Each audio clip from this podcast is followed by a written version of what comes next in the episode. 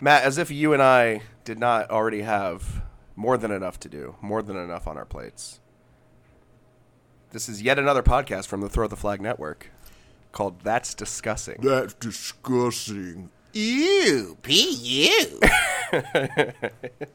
Which I am shocked as you are that was not taken. I can't believe already. That's not someone's title. Either that means you're the most clever, because that's a 100% Sean Major's creation, or it is too lame for anyone else to have tried it. So why not us? Huh? I was trying to go to bed one night, and it was like 2:30 in the morning, and I was like, "Oh shit, that's a really good name for a whenever you got that email, yes. Which I think was like probably like 3 o'clock your time."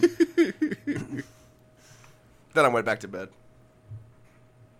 Well, if you don't already know, woke up one morning and I got out of bed. I had a big old cup of coffee just to clear my head. Is that a Will Ferrell thing? No, that is the opening line to Saturday Night Live's "What's Up with That?"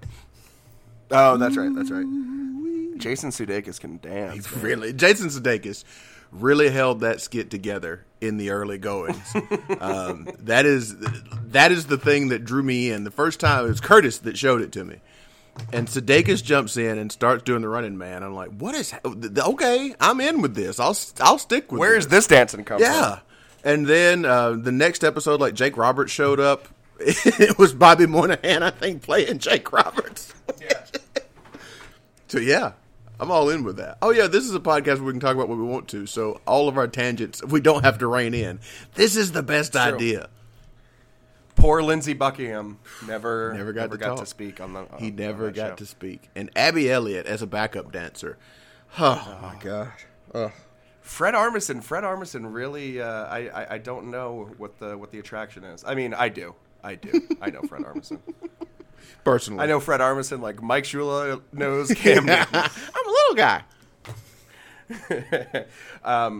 One of our first and most passionate fans emailed me. He said, "What am I missing? I've heard Mike Shula before. He doesn't have a high pitched voice. Nope, he doesn't." I typed back and I said, "Brad, you are not missing a thing." Nope, you're not. And it's probably only funny to literally me at this point, but it will never not be funny to me.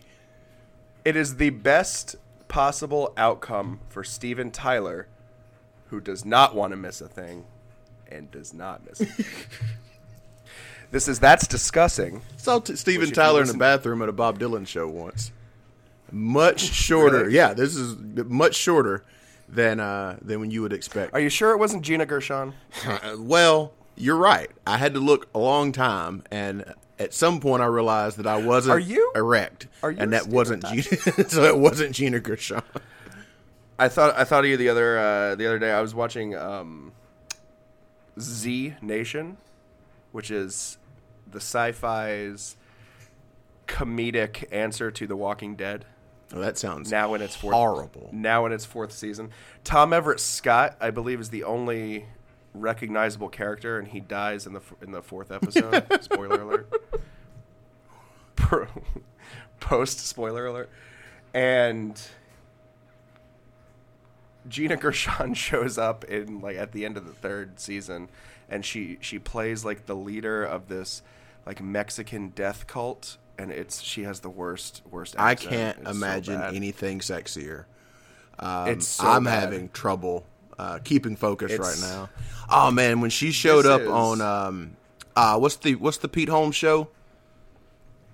Come on, help me out. That thing, you know what I'm talking about. It is Crashing. Crashing. When she showed up on Crashing, playing that old party girl that just wanted to hang out with Artie Lang one more time. Whew. Yeah, what a stretch. I'm sure that exact situation has never played out in Gershon's. Oh my God, I just melt. I was so angry at Pete Holmes for how he treated that woman by trying to be nice to her and not partying with her. That's disgusting.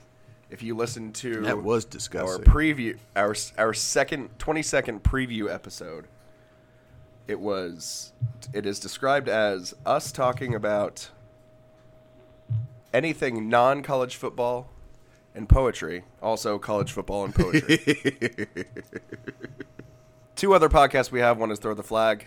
dealing with college football, which we are only doing this episode because we're waiting on a very, very non-here Matt Creel, even though we agreed on a specific time to meet.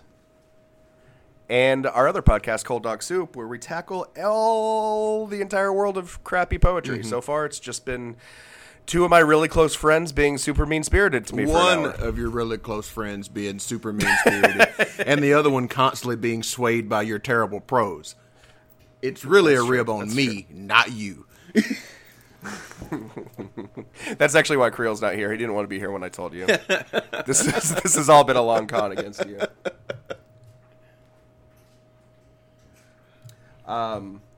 Well, there's a lot of wacky stuff going on in the world today. What's going on in the world today? We always said, you know, this would be the catch-all podcast, and it could be about music, could be about politics, could be about Gina Gershon popping up in shows that have not been canceled. And ain't nothing wrong with that. She was in some movie. She was in some movie about like an old rock and roller. That's Pray for Rock and Roll. I was just about to ask you if you took Dr. Ferris's class where we watched Pray for Rock. Yeah. Did you take that class? No, I didn't take that class, but I helped her. I was in sore need of extra credit, and she let me work with her on a special project to like edit or write, like, you know, co-write some article about that. I have a vague recollect of that. Yes, I remember watching that and her saying that she was working on a project about it. Man, I've only seen it in that class. I've never watched it again. I loved it there in that setting, but it is hard to be. I think it was only like 9 or 10 of us in the class, and everybody else was a lady, and you know it deals with women not finding their place in music and being abused, just your typical, that seemed like I'm mitigating and I'm not. But, the standard trials of women, that was sort of the core of the movie. And I got all those things, but I also got, Jesus Christ, Gina Gershon. I mean, come on, guys. Can we just sit here and talk a little while about Gina Gershon? No, I can't stand up right now. I'm sorry. Pray for Rock and Roll, P-R-E-Y. Yeah, I get it. I totally get it. 2003 American drama film written by Sherry Lovedog and Robin Whitehouse. That's a bad name. That's a bad name for someone to have. That's set in the L.A. club scene in the late 1980s. That is ripped straight from a Sean Major's poem. I was going to say Pray for Rock and Roll probably is. I mean, I don't know if you saw the video that I took and sent you over the week, but it was of me finding a notebook in one of my that was drawers, a video? I didn't know that. I thought it was just a steal. Flipping through several pages of some of them are poems that we've already tackled. Ties in there 9 times. Yeah. And there was a what looks like a table of contents, which lists it has several crossed out, but there are 60 of them. Good Lord. So I feel like I'm missing like 20, but I digress. Remember that time we were talking about Gina Gershon? Pray for Rock and Roll is set in the LA club scene of the 1980s. The film follows the story of Jackie Gershon and her all-girl punk rock band, Clam Dandy. Oh, God, I definitely didn't remember that was the name of the band. On the verge of turning 40, Jackie, with an eye, decides that if the band's one last shot at the big time is unsuccessful, she will give up her dreams of stardom.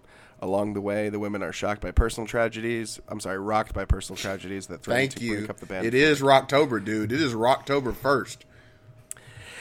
Starring the cast of Gina Gershon, Drea De Matteo, also known as Chrissy's wife from The Sopranos, Lori Petty, because of course she's in there, and Mark Blucas, who is not Nathan Fillion, who I always think is Nathan Fillion. I don't know who any of those people are. Mark Blucas played Riley Finn in Buffy the Vampire Slayer. How did I know that it would go back to the Whedonverse? Everything else. By the way, I am so ready to pull the trigger on retail. Oh, absolutely. There's a scene in that movie where It might be that guy you just named. Yeah, he's the main guy. The band is full of the archetypes. There's like the tough girl and the smart girl, and then the young sort of naive girl, and he gets mad at somebody and he attacks the young naive girl, and they show her beating him up, and then they show a scene where, for me, I interpret it as, oh man, maybe he just beat her up and did not rape her. That's what I got from it. And so, like, we were having a discussion after the movie's over, and I'm like, yeah, in that one scene, it felt like they were kind of giving you a did he rape or did he not rape sort of vibe. And I was like, oh man, I'm really hoping he didn't rape her. And then it's kind of revealed that he did. And all the women in the class looked at me like, you dumb man. What a dumb, dumb man you are. How did you not understand that that was immediately going to be a rape? I'm like, look, dudes, I read the rape signs. I was here to read them, but I am a dreamer. I'm an eternal hoper. Well, I think that kind of goes into the, this really sucks because I wanted to say, save yourself, don't watch Pray for Rock and Roll, watch Josie and the Pussycats instead, with Robin Lee Cook, Rosario Dawson, Tara Reid, and Carson Daly. It's a cast. But it's actually a pretty funny movie. It's not. It's good. It's good. Alan Cumming's in it.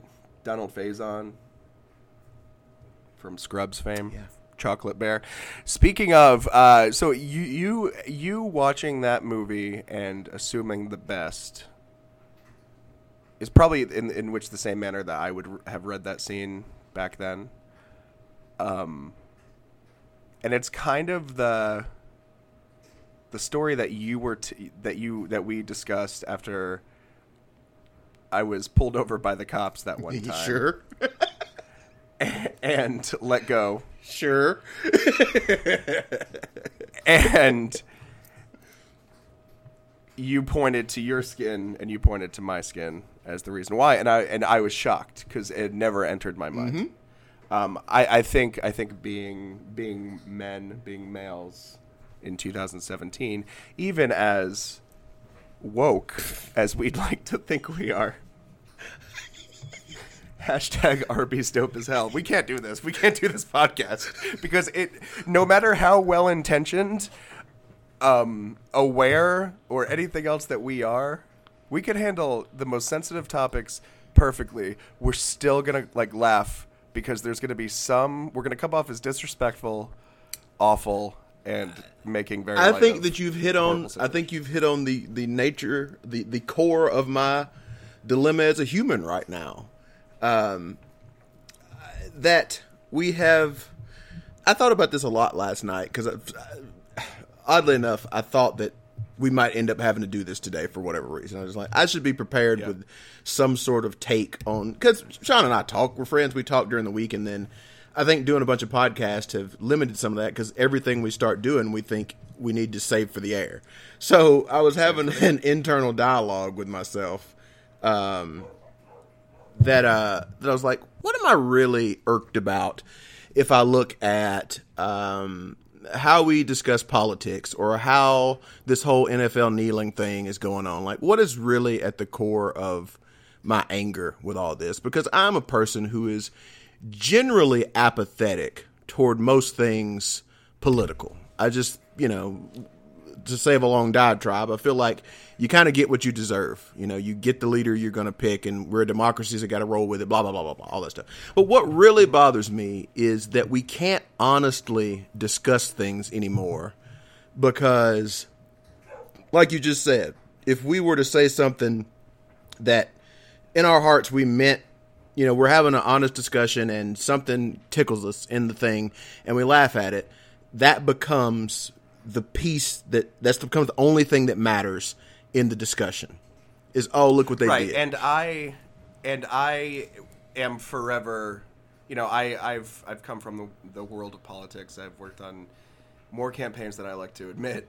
Worked on Capitol Hill for 8 years, and in the back of my mind, it's always, never do anything in your private life that is going to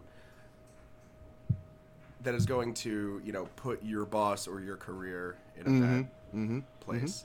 So, but kind of getting back to that, and that's my concern, and that's why, I've happily done a college football podcast because, you know, it's probably the furthest away from, you know, saying controversial stuff, but then you do it with me and Creel and shit gets going. I do it with you and Creel, and then some idiot sends a letter to Kevin Sumlin because he lost a football game. You don't know, how many jokes I have wanted to make about that. It hurts me to not be able to say those things. You have. And I am eternally grateful because I know you very well, and I know it is extremely clear that you have pulled back a great deal. A lot. A lot. And for that, I will say that if you really want to hear Matt's angriest, you can listen to, I believe it was episode 3 of Cold Dog Soup, which is perfect / untitled. Usually we have Creel, again, who is not here. We hope everything. He's on the way. He is? Did he text that? Okay, good. Well, that's good because my mind goes to the worst possible things. Perfect. Hankins read one of my poems, and he was so angry that he had to cut a segment that night. Immediately. In which, and again, Matt is African-American, I am white, and Matt... so angry in between haranguings, he said, I have wanted to call you the N-word so badly, and I am going to give out your home. That was my only way of getting back at you. Which is pretty funny. However, I don't think we're going to be able to fit in the Kaepernick thing by the time...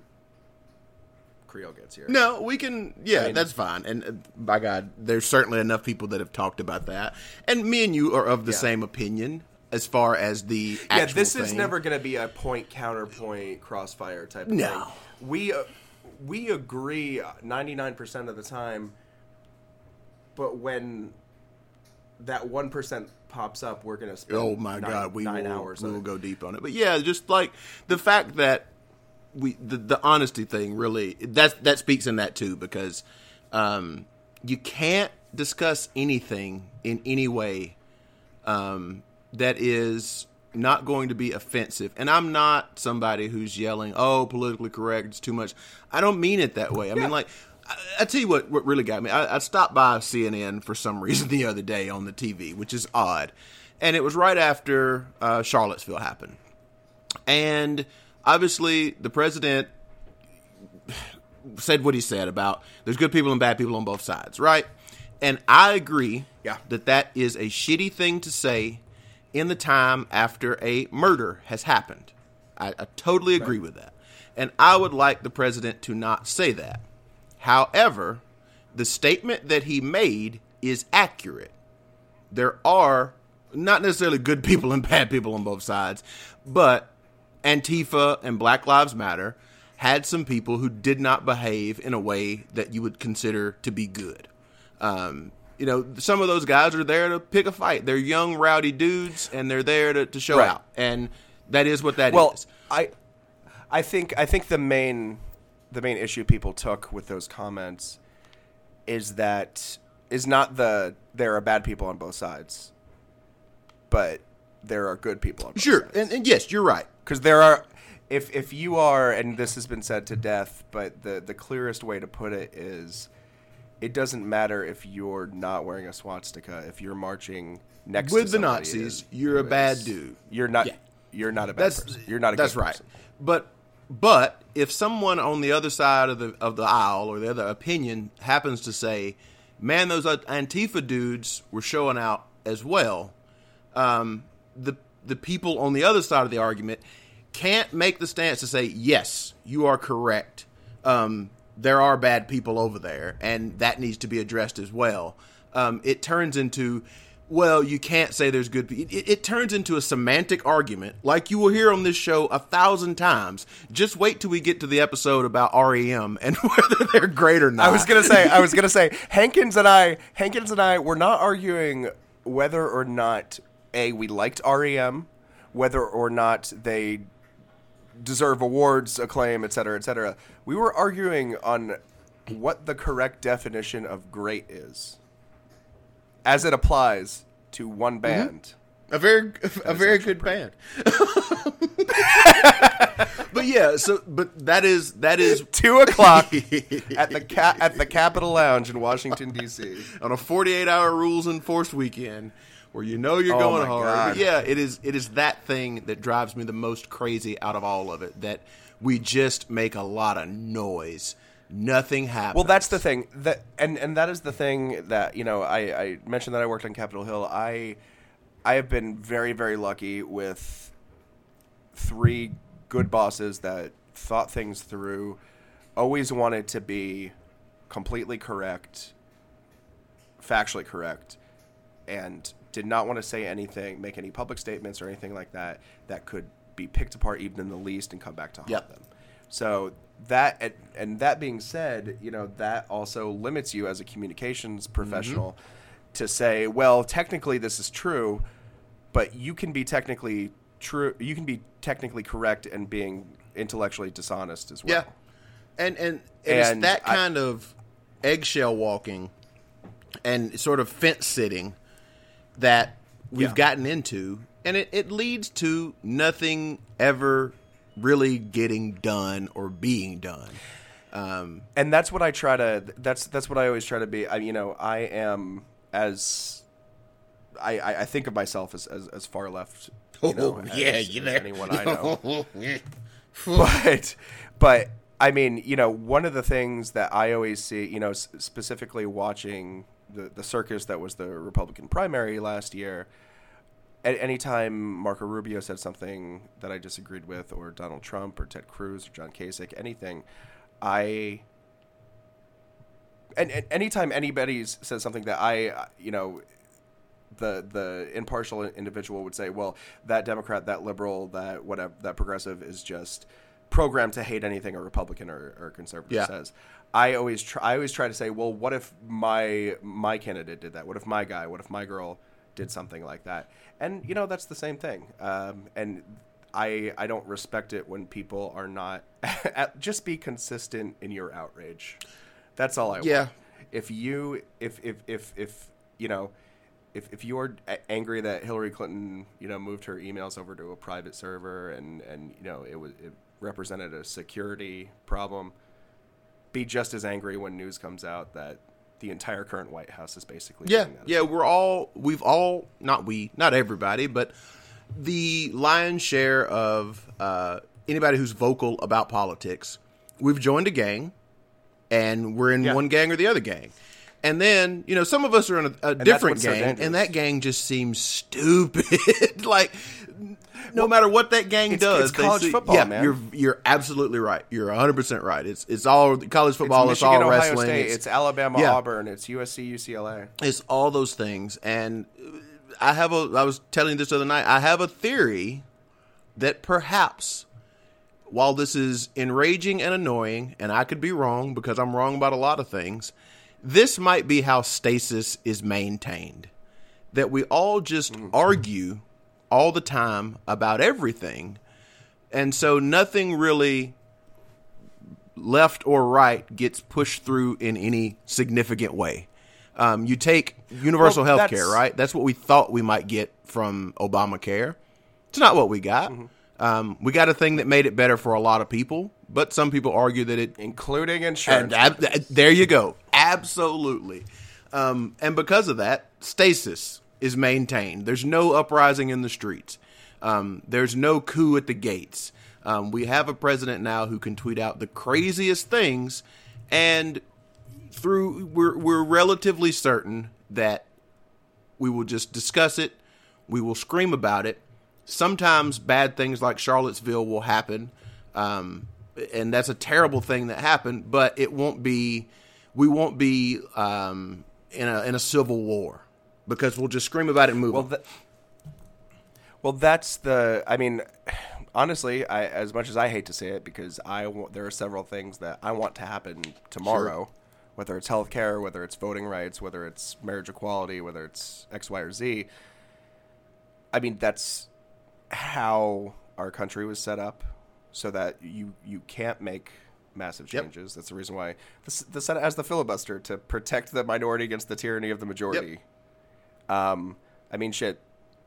It again. This is gonna be the first of many times I feel stupid quoting a black guy to a black guy. But Martin Luther King said the arc of the moral universe is long, but it bends towards justice. I mean, that's not a.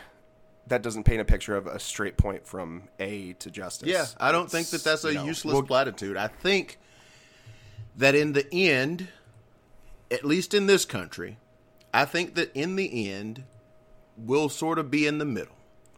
And if you ask the Romans right before the fall of them, or you ask any other great dynasty right before it fell off a cliff, would you rather have just sort of the middle?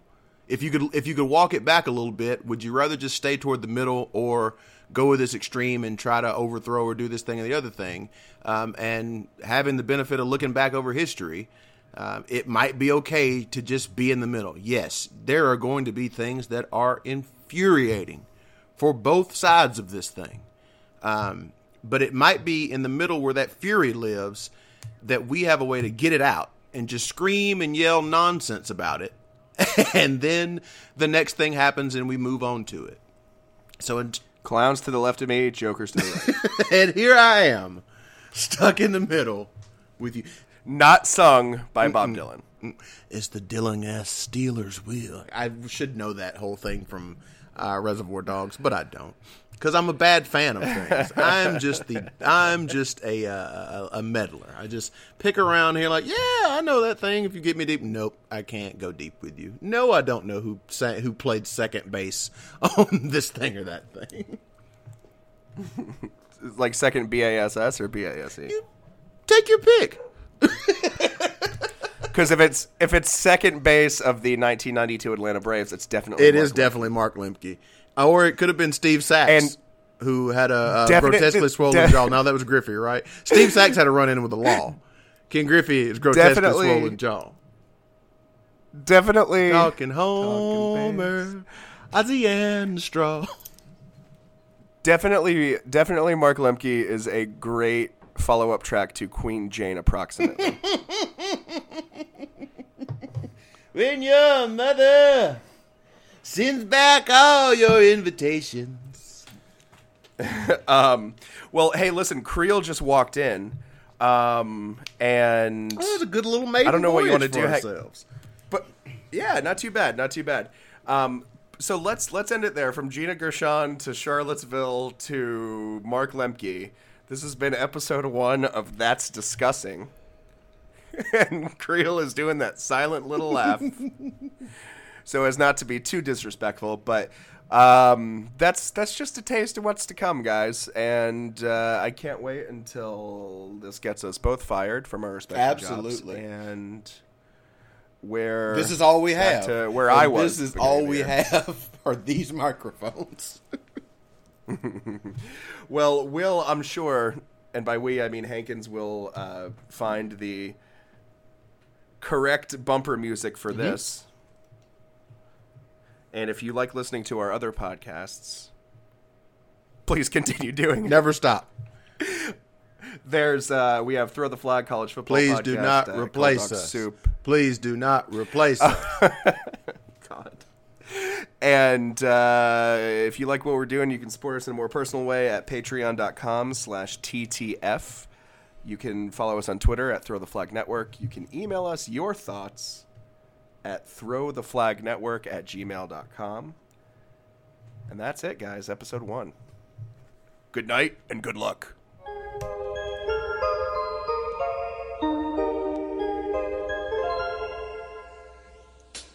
Well, Mr. Burns had done it. The power plant had won it, with Roger Clemens clucking all the while. Mike Scioscia's tragic illness made us smile, while Wade Boggs lay unconscious on the barroom tile. We're talking softball, from Maine to San Diego. Talking softball, Mattingly and Canseco. Ken Griffey's grotesquely swollen jaw. Steve Sachs and his running with the law. We're talking Homer, Ozzie and the straw. We're talking softball, Maine to San Diego. Canseco, Ken Griffey's grotesquely swollen jaw, Steve Sachs and his running with the law. We're talking Homer, Ozzy and the Straw.